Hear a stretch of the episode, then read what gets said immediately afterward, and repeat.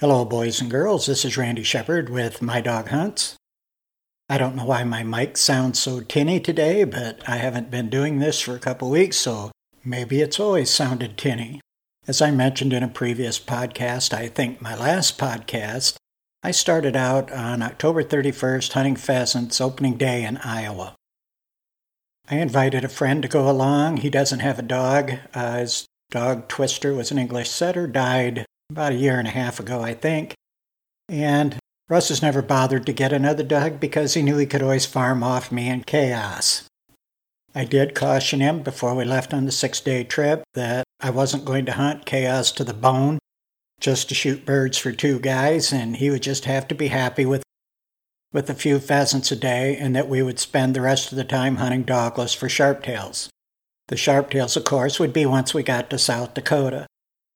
We were to start in Iowa on Saturday and hopefully uh, shoot an early limit, go to Nebraska. He didn't want to buy a Nebraska license, but I already had mine. And I was going to again, for I think the fourth time, try to take a double limit of pheasants in Iowa and Nebraska in the same day.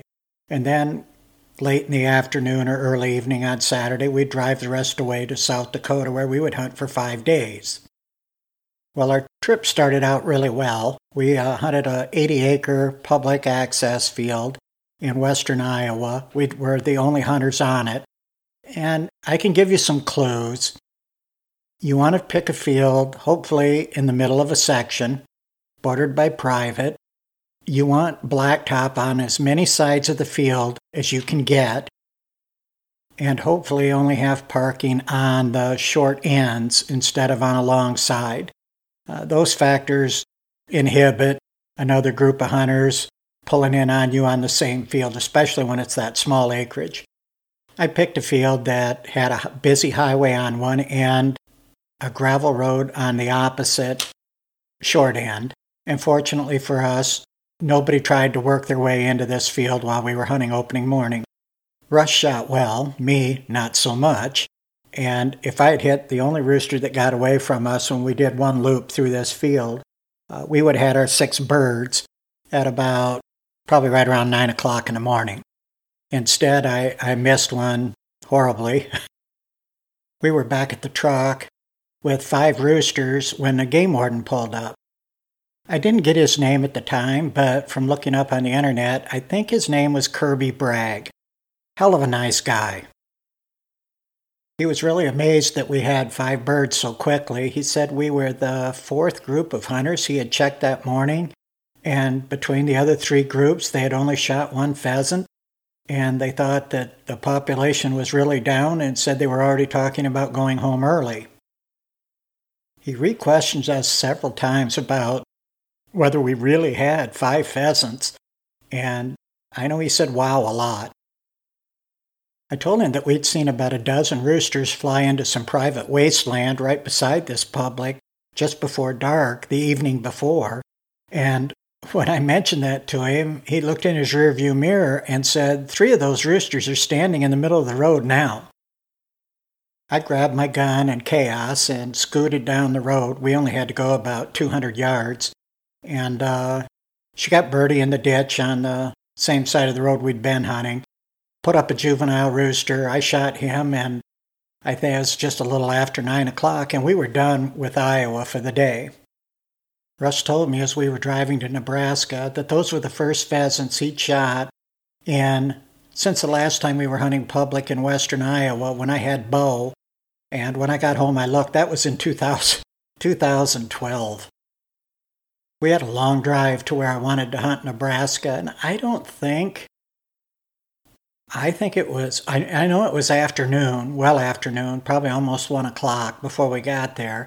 And we found another vehicle in the parking lot with a dog crate. Usually, when I hunted that opening day by that late in the day, there was no one there.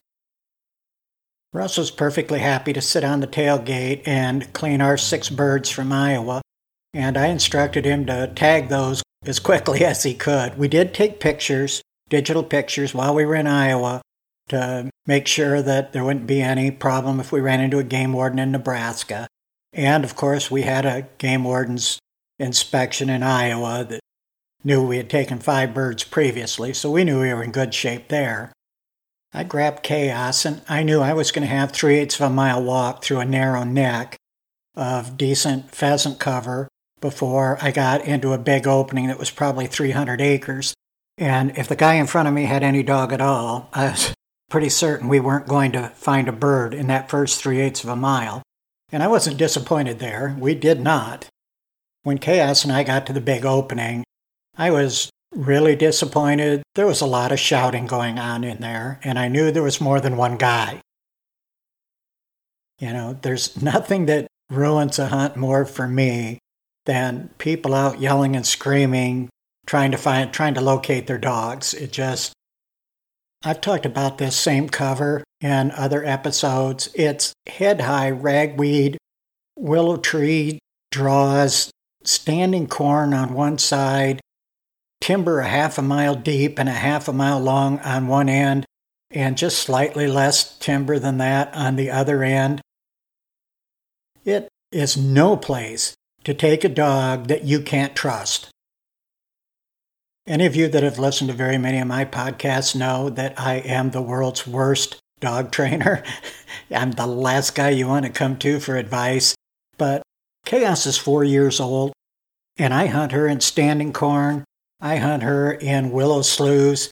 I hunt her in cattails. I hunt her in standing sunflowers. I don't have to worry about her.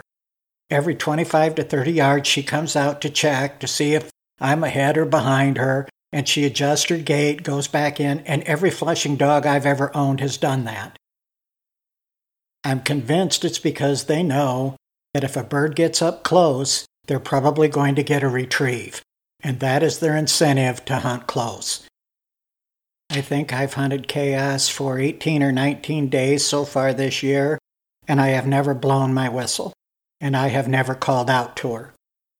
I'll admit there have been a few times earlier in the first part of pheasant season in South Dakota when a reasonable guy would have been extremely upset and yelling, screaming at a dog like her to come back, but I just refuse to do that. When one of my dogs gets too far away, I just sit down.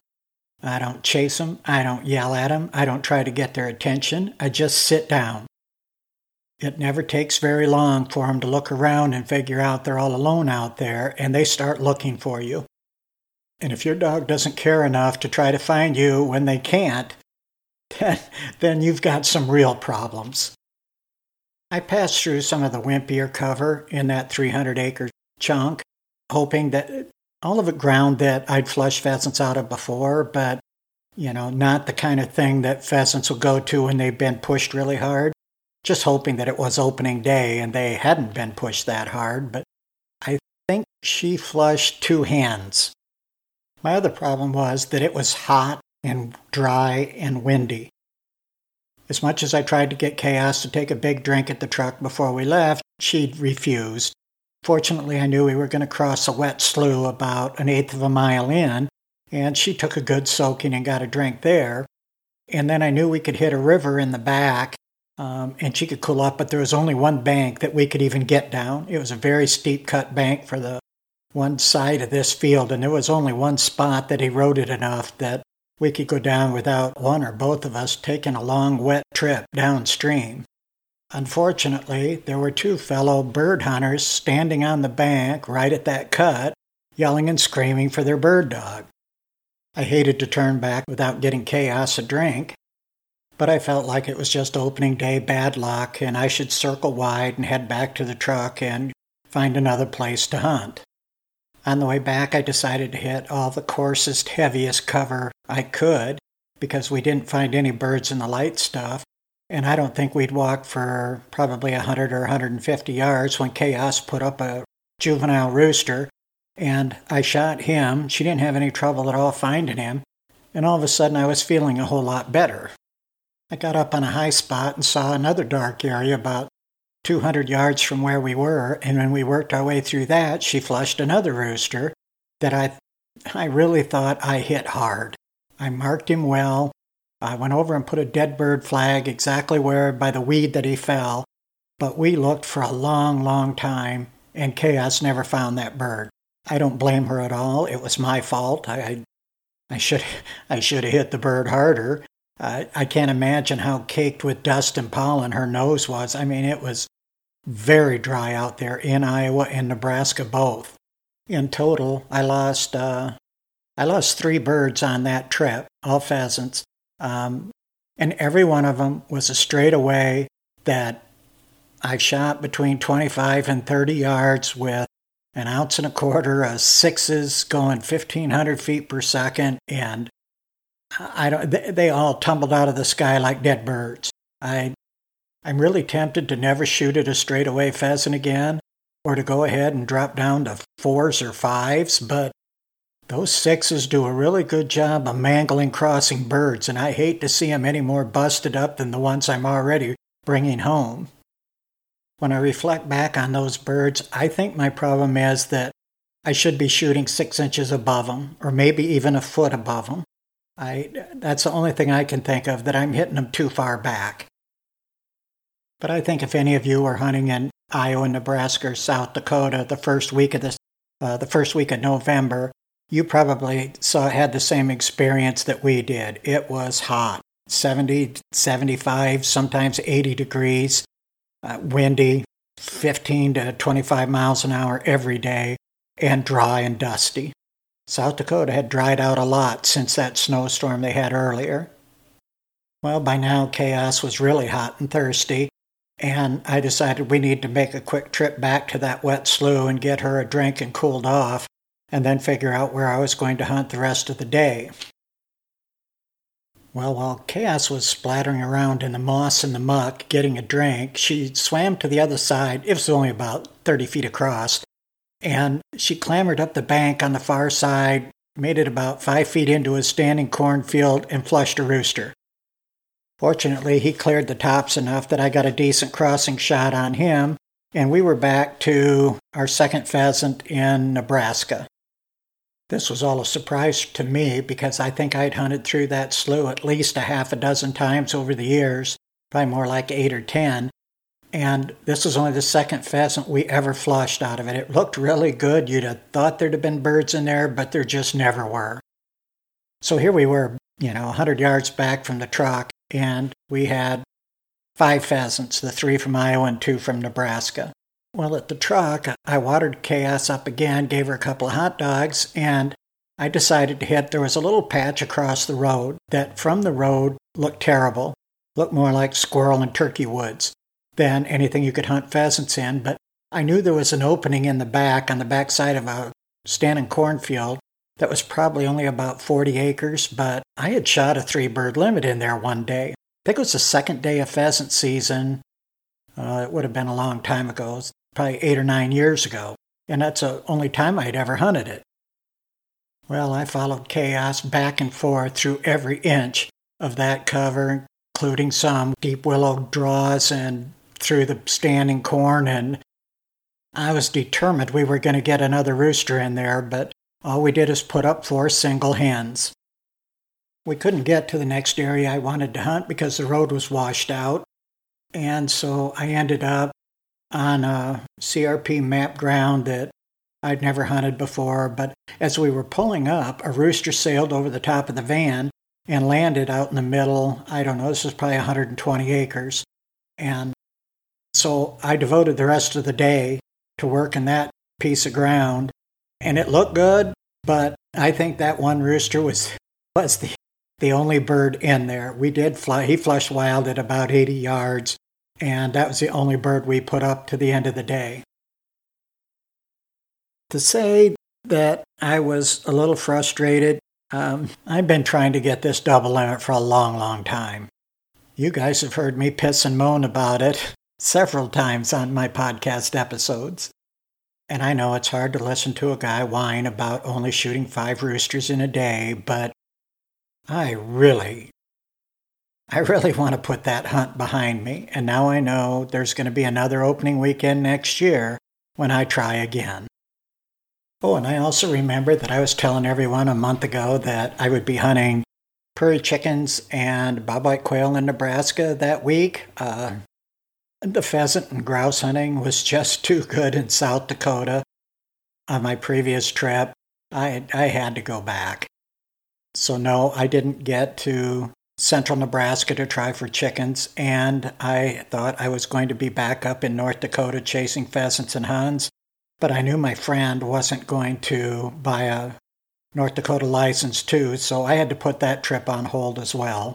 So I have to make a new decision. I have two weeks, the first two weeks of December off, and I, a logical person would go to North Dakota for a week and try for pheasants and partridge, and then drop down to South Dakota because I had to buy two South Dakota licenses, so I still have five days left on that.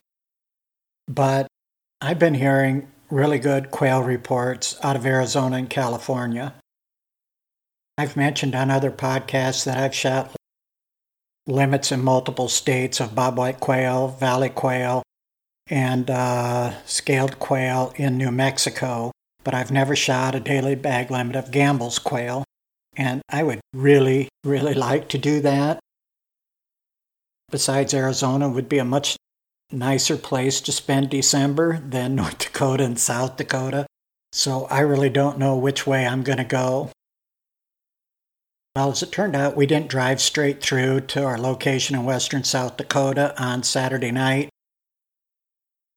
I don't remember for sure how what time we got up there, but I knew I had hunted critter or hunted chaos really hard on Saturday. So I took Russ to a cane field on some walk-in ground that I had flushed sharptails out of uh, the previous trip. I don't know if many of you guys are familiar with cane. Kind of looks like Milo from a distance, but the seed heads aren't nearly as big. Uh, in Kansas, it grows really tall. I mean, I've seen eight foot tall fields of cane down there. I think they bale it and feed it to cattle in the winter. But in South Dakota, where we were, it probably averaged about waist high. But if you got on top of the hills, there were some spots that, that were a little drier, and the cane was just barely knee high. And that's where I saw the sharp tails. Now, this was just on one walk went up there to see if there were any pheasants, and I didn't see pheasants. I needed one grouse. I already had two before I got there, and I shot one right away on the outside. But when I shot that one, a bunch of them got up in the middle on top of a hill. And if you looked at it from the road and you were thinking sharp-tailed grouse, you'd never go in there. Everything you know, everything you've ever read about sharp-tailed grouse hunting, they are not in cover like that. But I took Russ up there. We made, uh, we walked up one side of the field that was probably a quarter of a mile, and I think we had five grouse. Then we cut across the middle of the field, and Russ shot his third bird, and we were done probably, uh, I don't think we were hunting an hour and a half, and we had six grouse. I thought that was a pretty good way to start our, our hunt in South Dakota, so we went back to a campground and set up for the last four days. The next morning at 10 o'clock, I took him to uh, another walk in field that was just grassland that I had shot pheasants and grouse both in on a couple of different hunts on my previous trip. I missed a bird in there. Russ shot uh, two roosters, and I shot one. And there were some other guys that cut in on us when uh, they parked up on a hill and they surveyed where we were headed, and they practically ran out in the field to get in front of us to work the best draw in the whole field. So we had to abandon that, but it was getting hot already. Russ didn't want to walk anymore, so I went across the road and hunted some ground. I'd hunted it, I think. I shot some sharp tails in there. I shot a couple of roosters, but it was about a mile away. This was a really big, like three sections together. But I hadn't hunted this end of it. We walked a fence line down, and Chaos flushed a rooster in a hand. Rooster was, you know, 40 yards out. I took one shot at him. I'll oftentimes do that. I shoot once, and if they flinch or I draw feathers, I shoot again. If I don't appear to have hit him at all, then I quit shooting. I took one poke at him, and I she trailed a runner for probably 80 yards after that, all uphill, right on a fence line. And I finally gave up on keeping up with her.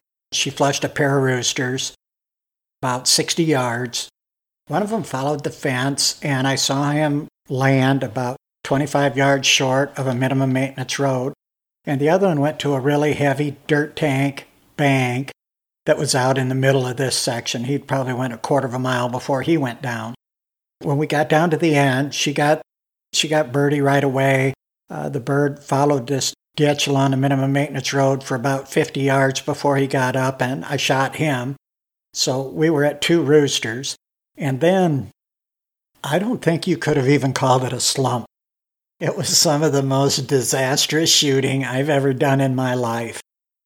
I don't even know how many roosters she put up at 15 yards that I was so confident I was going to kill. I kept looking around behind me and beside me for because there were there were a lot of pheasants in there, not you know dozens, but I think in the mile walk back to the truck, we probably flushed 30, 25 or 30 pheasants, and of those, there were probably five roosters in easy range, and I didn't get a bird. I, I, you know, fortunately, I'd been shooting pretty well the all season long, so it didn't bother me terribly, but it, it was almost shameful to have to admit it when, when I got back to the truck. But the surprising thing was I didn't flush a single sharptail in there, and I always flush sharptails in there. On the bright side, I knew exactly where we were going to hunt first thing in the morning. On our, we want the full length going down, and I all I remember is we didn't shoot a bird. I think we saw a few, maybe they flushed wild, you know, it gets kind of hard when you hunt six days in a row to keep everything straight. But on the way back, we were about halfway down and I heard a bird cough. You know, it's just that one clucky cough they make. And in my experience, that's almost always some kind of a cautionary note to another rooster. If you hear a pheasant cough like that, there's almost always more than one rooster together and they were on Russ's side of this creek. So I got his attention. He can't hear anything. I mean, as bad as my hearing is, his is three times worse. I practically had to walk up. I didn't want to yell across the creek, but when I finally got his attention, I pointed in a direction about a hundred yards in front of him, pointed down that there would be a rooster there. And he walked straight at it, and this bird coughed two more times while Russ was walking that hundred yards. When he got up there, a pair of roosters flushed 20 feet in front of him, um, both of them flying to the left, and he made a nice double and got both of them.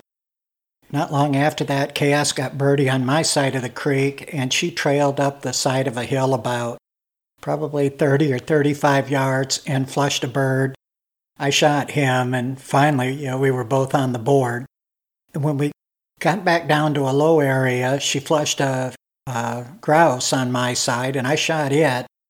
And I saw another one get up, and it only flew about 200 yards, and it landed in a finger on Russ's side. When I pointed over there to him, he just shook his head no. He's, he said, when I caught up with him, he said, I'm just too damn tired to keep running around. It was thick cover. Again, a place you would never, ever expect to shoot sharptails. So I told him, well, cut straight across. He only had to go about 75 yards. And I said, I'll walk the 200 yards around the end. And I said, maybe you'll get a shot at one coming back this way. Well, Chaos got Birdie about halfway into my 200 yard circle, and she started putting up grouse everywhere, just out of range.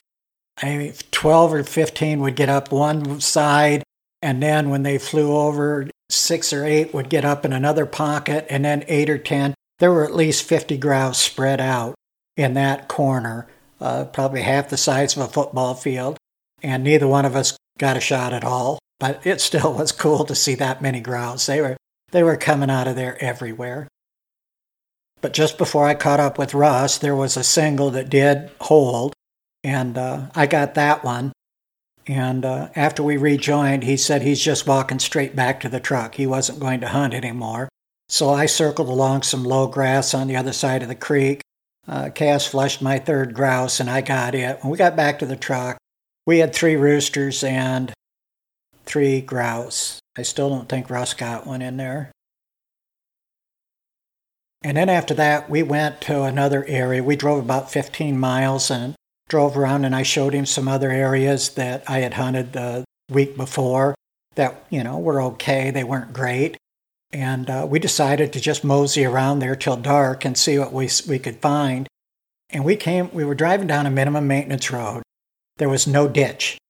They had planted wheat right up to the two track on both sides, not even a weed left other than some little grass in the middle of the two track.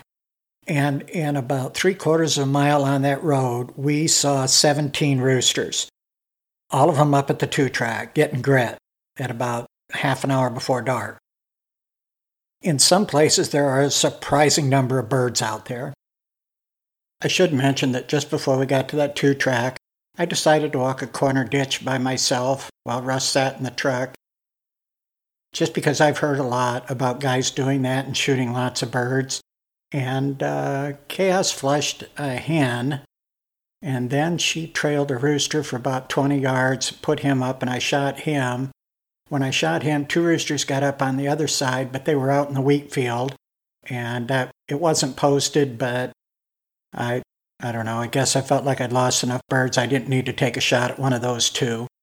And I think she flushed two more hens on the way back to the truck. But so I ended up that day with two roosters and three grouse, and Russ ended up with his two roosters.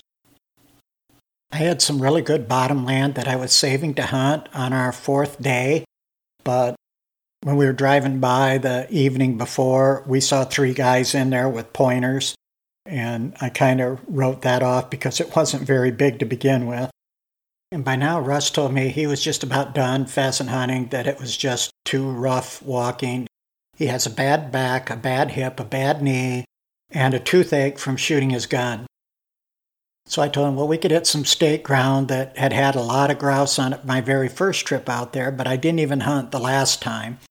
We walked, it was a mile section, and we walked a good piece of it one got up, well, there were two pairs. I knocked one down out of the first pair, and by then the other one was out of range, and the other two got up, they were out of range, and those were the only grouse we saw in there.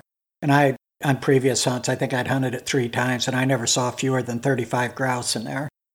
Uh, so I took him to uh, another hill that I had finished up a limit on when I was just turning the truck around on uh, my first trip out there no, the second one.